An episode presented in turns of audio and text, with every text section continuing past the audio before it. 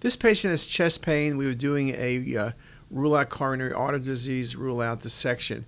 And it's a very nice example. So I give you a few choices. But when you look at the axial images, you see the left main coronary and you see this plaque in the LAD, but you notice there's a vessel running between the ascending aorta and the main pulmonary artery.